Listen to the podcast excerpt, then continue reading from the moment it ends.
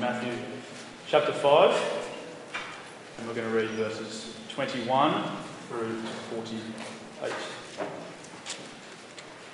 You have heard that it was said to people long ago, You shall not murder, and anyone who murders will be subject to judgment. But I tell you that anyone who is angry with a brother or sister will be subject to judgment. Again, anyone who says to a brother or sister, Raca, is answerable to the court. And anyone who says, You fool, will be in danger of the fire of hell. Therefore, if you are offering your gift at the altar, and there remember that your brother or sister has something against you, leave your gift there in front of the altar. First, go and be reconciled to them. Then come and offer your gift. Settle matters quickly with your adversary who is taking you to court. Do it while you are still together on the way, or your adversary may hand you over to the judge, and the judge may hand you over to the officer, and you may be thrown into prison. Truly, I tell you, you will not get out until you have paid the last penny. You have heard that it was said, You shall not commit adultery. But I tell you that anyone who looks at a woman lustfully has already committed adultery with her in his heart. If your right eye causes you to stumble, gouge it out and throw it away. It is better for you to lose one part of your body than for your whole body to be thrown into hell. And if your right hand causes you to stumble, cut it off and throw it away. It is better for you to lose one part of your body than for your whole body to go into hell. It has been said, anyone who divorces his wife must give her a certificate of divorce. But I tell you that anyone who divorces his wife, except for sexual immorality, makes her the victim of adultery. And anyone who marries a divorced woman commits adultery. Again, you have heard that it was said to the people long ago Do not break your oath, but fulfill to the Lord the vows you have made. But I tell you, do not swear an oath at all, either by heaven, for it is God's throne, or by the earth, for it is his footstool, or by Jerusalem, for it is the city of the great king. And do not swear by your head, for you cannot make even one hair white or black. All you need to say is a simple yes or no. Anything beyond this comes from the evil one. You have heard that it was said, eye for an eye and tooth for tooth. But I tell you, do not resist an evil person. If anyone slaps you on the right cheek, turn to them the other cheek also. And if anyone wants to sue you and take your shirt, hand over your coat as well. If anyone forces you to go one mile, go with them two miles. Give to the one who asks you, and do not turn away from the one who wants to borrow from you. You have heard that it was said, Love your neighbour and hate your enemy. But I tell you, love your neighbours, sorry, love your enemies and pray for those who persecute you, that you may be children of your Father in heaven. He causes his sun to rise on the evil and the good, and sends rain on the righteous and the unrighteous. If you love those who love you, what reward will you get? Are not even tax collectors doing that? And if you greet only your own people, what are you doing more than others? Do not even pagans do that? Be perfect, therefore, as your heavenly Father is perfect. Good evening, everyone. My name's Jeff. Uh, it's great to be looking at this passage with you. Most of the week here, uh, there's lectures for uni. Uh, this week, there were lectures on creative writing and financial planning. So, this lecture theatre, social sciences lecture theatre, this week, there was creative writing, there was financial planning. Uh, on Friday, there was an engineering lecture for the risk, reliability, and safety unit, which I think would have been excellent. Um, uh, but tonight, the topic is perfection. Verse 48 Be perfect, therefore, as your heavenly Father is perfect. Now, given that's our topic for tonight, how do you expect to feel at the end of this talk? How do you think you'll feel at the end of this talk? Guilty? Uh, inadequate? Hopeless? Jesus says, Be perfect. Uh, that's what his instruction is. How is that possible? It feels ridiculous, doesn't it? It feels ridiculous for him to say that. Uh, but that's our topic for tonight. And I hope that at the end, uh, instead of feeling despair or uh, hopelessness or uh, shame or guilt, I hope that uh, you feel something more complex, something harder to put your finger on. Uh, not comfortable, but not despairing either. So let's get into it. Where are we? Uh, the Sermon on the Mount, uh, which is where we are in Matthew, uh, it's Jesus teaching his disciples. Uh, he's gathered a new people of God and he's uh, telling them, as God's king, how they are to live as his people. And last week, Chris explained uh, what it means for Jesus to fulfill the law. That's what it says that he's come to do that he didn't come to get rid of the Old Testament law, but to maximize it. Uh, not focusing in on the tiny uh, details of the law to make sure that you never fall on the wrong side of it. Uh, no, Jesus uh, calls his disciples to a greater righteousness, a greater righteousness than just uh, rule keeping, uh, one that maximizes the righteousness that we can do. And so, in tonight's passage, we see that in action. Uh, Jesus gives us six case studies, six examples of what it looks like to have this greater righteousness that's more than the Pharisees and the rule keepers. And so we see through these examples how Jesus extends and deepens the law. Now, uh, we could make tonight about any one of those six topics. We could do a talk on anger or lust. Uh, but why do one or two when we can do six? Uh, and I think the point of a case study is to draw our attention to understand the principles better. Uh, so tonight we're going to try and we're going to go through all six of these things, but we're going to try and see the principles at work behind them. We will do some hard application on each, but we want to see the guiding principles. I've got three. Be more concerned about the heart than about rules. Be more concerned about the ideal than the concession. And be more concerned about grace than honour. That's, they're the principles that Jesus lays out to be perfect. Firstly, be more concerned about the heart than the rules. Have a look there at case study number one murder, verse 21. You've heard that it was said to the people long ago, You shall not murder. And anyone who murders will be subject to judgment. But I tell you that anyone who is angry with a brother or sister will be subject to judgment. All the case studies uh, follow that same pattern. Uh, you have heard that it was said, uh, the Old Testament law, but I tell you, uh, Jesus steps it up. He isn't getting rid of the Old Testament law, he's fulfilling it. He's taking it to the next level and saying this is the true intention of the law. God isn't just concerned with the rule, do not murder. No, God cares about the heart.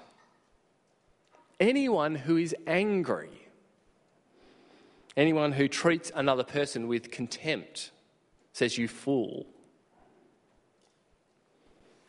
He says it's the same, it will draw the same judgment. And actually, you can sense the justice there. Just think of an example. One guy gets angry and punches someone outside a nightclub and just knocks him out. He's okay the next day. The next night, a different guy uh, punches someone else, and this time the victim dies. Now, isn't it the same anger at the heart of those two acts? And doesn't that same anger flash within us as well? Maybe we don't act it out in the same way, but God judges the heart. And our hearts can break the do not murder law, even if we don't commit that crime. And Jesus' warning is serious. He says uh, that anyone who angers will face God's eternal punishment of hell because God judges the heart. So be more concerned about the heart than the rules. If your brother or sister has something against you, sort that out. Uh, Jesus says, even if you're at the temple, uh, you've traveled for days to go and make this pilgrimage to Jerusalem, and you remember that a, a friend has something against you.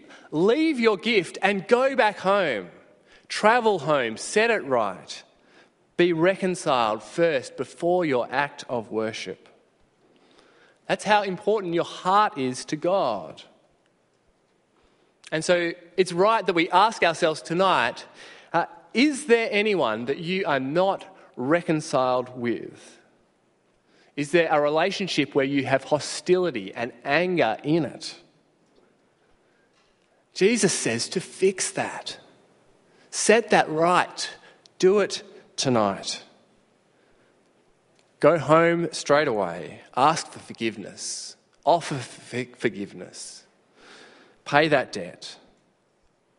Be more concerned about the heart than the rules. You see that same uh, principle in the next case study, adultery, verse 27. You've heard that it was said, You shall not commit adultery.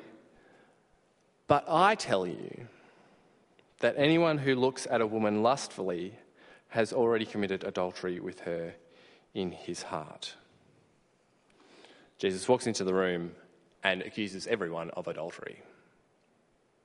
Isn't that outrageous? But he says that's what it means to fulfill the law. Yes, the rule says do not commit adultery, but Jesus is concerned with the heart. Did you see that in verse 28? But I tell you that anyone who looks at a woman lustfully has already committed adultery with her in his heart. That is where the sin resides. Two things to say about this. Uh, firstly, Jesus is addressing men but it applies to women just the same. Uh, two, uh, that word lustfully is actually a, a purpose clause. It means in order to lust. Uh, it has that drive behind it, the intention. And so Jesus isn't saying that you can't find someone physically attractive. You can. Maybe you already do. Uh, but it's the next thing. He's saying that you can turn that into sin. To, to look with sexual desire, to lust. Jesus says uh, that is the same as adultery in the heart. And that is how high the bar is for true righteousness. The true righteousness that Jesus is saying. That is perfection. That is how high the bar is. Not down at the rule, which is no adultery. If you're just concerned about the rules, uh, you end up in just an absurd place. You, you, end up like Bill Clinton when he was impeached over the sex scandal uh, back in the 90s, uh, claiming, uh, I did not have sexual relations with that woman. And adultery doesn't come down to technicalities. It's about the heart. So be more concerned about the heart than the rules. And I think that uh, this teaching of Jesus has uh, some really hard applications for us in our modern world. Because in our uh, image saturated world, uh, lust is a problem. This passage isn't uh, specifically talking about pornography, but I think we have to apply it in that way. Is there any way that a Christian can justify pornography of any kind? Surely that porn is only about lust. It has that purpose to it. And there can be no justification for it. Porn is not part of the Christian life. It deserves God's punishment. And Jesus says, you should do whatever you can to be rid of it. Verse 29 If your right eye causes you to stumble, gouge it out and throw it away. It is better for you to lose one part of your body than for your whole body to be thrown into hell.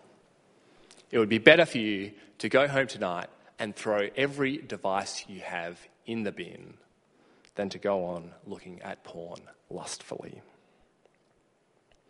And I've known people who've done that, who have taken drastic measures, who've disconnected the internet, who've put on monitoring software, who've got rid of their smartphone, uh, done whatever it takes to obey Jesus here.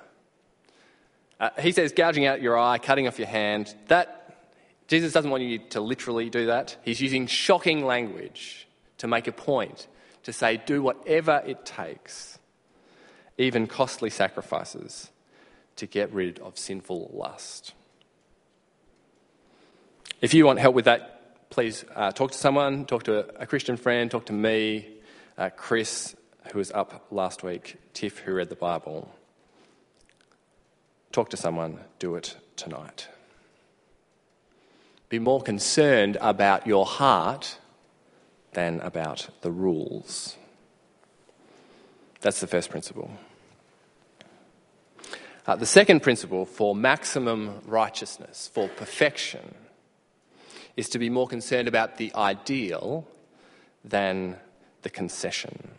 More concerned about the ideal than the concession. That's what's going on here in case study three and four divorce and oaths.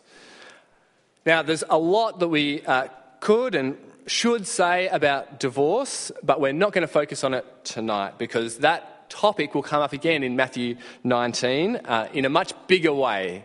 Uh, and here, Jesus' teaching on divorce and oaths kind of works the same way. Uh, you see, the law included these concessions, uh, rules that aim to limit uh, the impact of human sin. So, uh, an allowance for divorce and a system of oaths to help dishonest people somehow keep their word. Uh, in court, uh, in a courtroom, we ask witnesses to swear an oath because in everyday life, you can't really trust what people say. Uh, so God's law had them as a, a concession to human dishonesty. But in both cases, divorce and oaths, uh, the law wasn't really hoping that you would use that concession. God's intention was different. God wants faithfulness in marriage and truthfulness in speech. That's the ideal. The real goal is uh, no need for divorce, no need for oaths. And so Jesus teaches his disciples about the ideal. Verse 34 do not swear an oath at all. Verse 37 all you need to say is simply yes or no. Anything beyond this comes from the evil one. Imagine a world where people were like that. They told the truth, they did what they said. When they clicked going, that it actually meant that they were going and they went. Incredible. Are you like that? Where your words are so consistent, you would never need an oath, never need to make an extra special promise. That's what Jesus is calling his people to that greater righteousness. Be more concerned with the ideal than with the concession. So, so far, be more concerned with the heart than the rules. Be more concerned with the ideal than the concession. And finally, be more concerned about grace than honour. Uh, that's what case study 5 and 6 are all about. They're from verse 38. He says, You've heard that it was said, eye for eye and tooth for tooth, but I tell you, do not resist an evil person. If anyone slaps you on the right cheek, turn to them the other cheek also. This is a great example of how rules can be twisted uh, to produce the opposite effect uh, to what was actually intended. Uh, when we hear someone say, eye for eye, uh, it normally means they want revenge. I want an eye for an eye. But in the Old Testament law, uh, that law was there to stop revenge, uh, especially the kind of revenge that keeps on escalating, like a bikie war where you know one side has an insult and the other um, turns it into a bashing and then there's a drive-by and it just keeps on going and going. And in the ancient world they had these kind of honor feuds where the violence wouldn't stop uh, because each new offense brought shame on the victim's family and they would have to retaliate and defend their honor. So god's law said punishment had to be eye for eye tooth for tooth. That is limited and proportional. So justice would be done and revenge could stop. But can you see where a law like that is pointing? The true intention behind that. Maximum righteousness means being willing to bear shame for the sake of others, for the sake of making peace. Jesus says, we're to be more concerned about grace than honour, our own honour. That's what's happening in the examples that he gives. Uh, if anyone slaps you on the right cheek, turn to them the other cheek also. A slap in the face was uh, something to do with honour. Uh, that kind of retains its meaning for us, doesn't it? It's a saying, oh, such a slap in the face when X happened. What, what we mean is, I was so offended. There was some shame brought on me by that. And Jesus says, Wear the shame. Don't retaliate. Turn the other cheek. Rather, be shamed again than to protect your own honour by hurting another. It's just such an outrageous ethic. It's so outrageous for Jesus to say this. Who does that? Can you think of a time when you were offended? Uh, when someone uh, told a lie about you? When someone cut you off? Don't you just get that urge to, to get back at them? Or at least kind of go passive aggressive against them and cold shoulder them for the rest of the night? Jesus is calling us to do something completely unnatural here. Instead, Jesus calls on his people to show grace. Grace, undeserved kindness to others. Uh, for example, case study six love your enemies. Verse 43. You've heard that it was said, love your neighbour and hate your enemy. But I tell you, love your enemies and pray for those who persecute you. See, the first half of the instruction uh, is from the Old Testament law, uh, but the Pharisees uh, had kind of assumed the second half. Uh, if we love our neighbour, then uh, surely we should hate our enemies. But Jesus commands grace. Not just to love our friends, but uh, love for people who really we have no reason to love. The whole thing is an oxymoron, isn't it? The, the definition of an enemy is someone who doesn't deserve your love. How can you love an enemy? But God's people are to show undeserved love. Love that the other person hasn't deserved, because that is what God does. Did you see that? Verse 45 He causes his sun to rise on the evil and the good and sends rain on the righteous and the unrighteous. And Jesus says we're to be children of a father like that. Is that what you're like?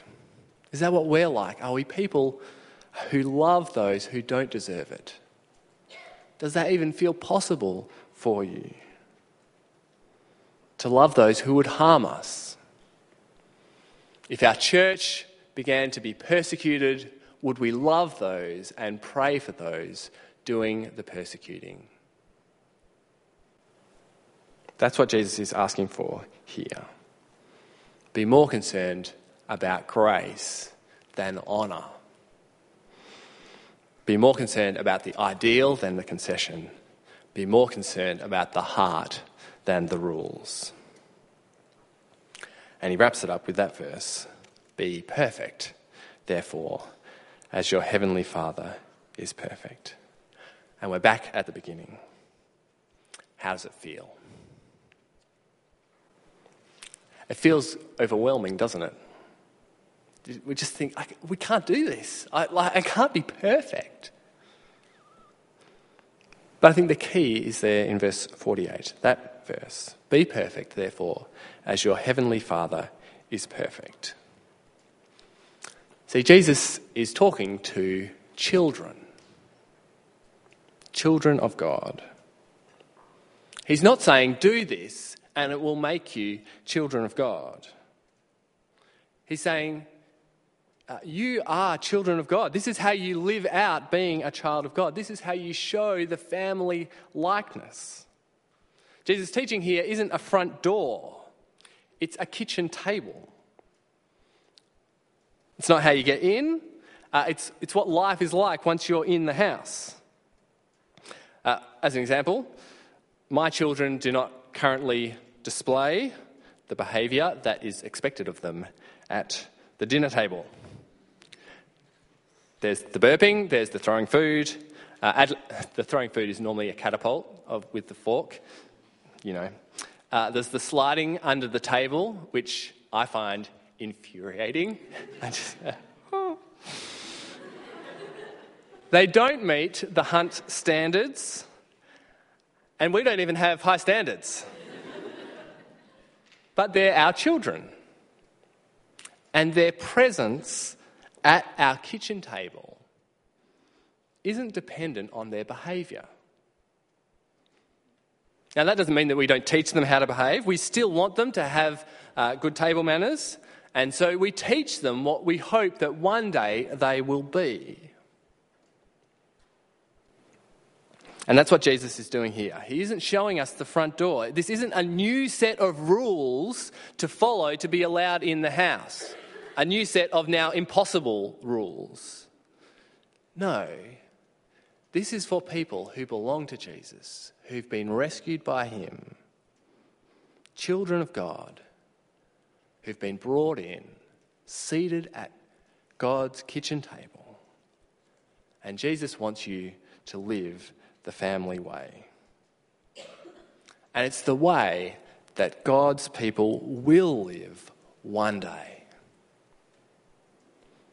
The life of the age to come, the new creation life, is this life here in Matthew 5. A real life of maximum righteousness, purity of heart, of boundless love for the other that is the life that is in store for all those now trusting in Jesus.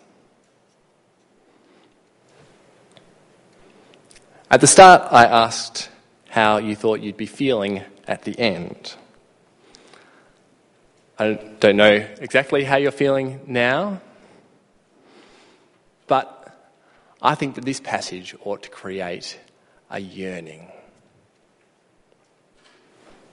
Matthew 5 ought to create a yearning. A yearning for our own lives to be this good. A, a recognition that they're not. A mourning that our lives are not like that. Owning up to the fact that we are poor in spirit. As Jesus says in Matthew 5, verse 3. Blessed are the poor in spirit, for theirs is the kingdom of heaven. The kingdom belongs to those who recognize that we are yearning to be different. and yearning to change. With a hunger and thirst for righteousness, not just rule keeping righteousness, but this kind of righteousness. And a yearning for the day when we will be like that, made new in the image of Jesus. Why don't we pray? Father God, thank you so much uh, for the Lord Jesus, for his wonderful uh, love for us, dying in our place. We thank you that you are a God who loves enemies, those who don't deserve it. And Father, we do long uh, to live rightly as your children, with pure hearts, uh, true lips, and love for those around us. And we pray, Father, that you would transform us by your Spirit and that you would hold us firmly to Jesus until he returns. And we pray in his name. Amen.